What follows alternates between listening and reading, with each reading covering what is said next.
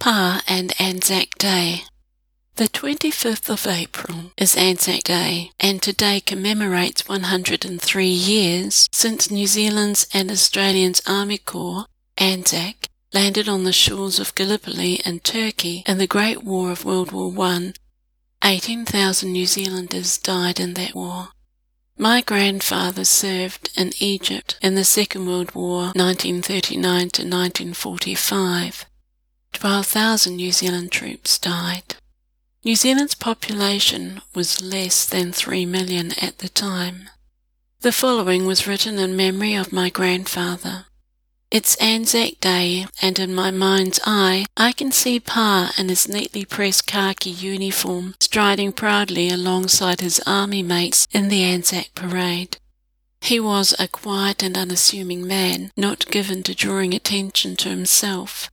Nonetheless, he never failed to join the returned service's men and women in a solemn march of remembrance for those who had fought and fallen in a war not of their making. Long hours after the parade, as the sun began to wane, Pa and his mates, still in their uniforms, would gather in the carport, doff their berets, and loosen their jackets, and bring out a crate with flagons of beer. The first drink was always a toast to the fallen, and the camaraderie they shared was more keenly felt on this day than any other. They were the lucky ones. Many thousands more did not make the trip home.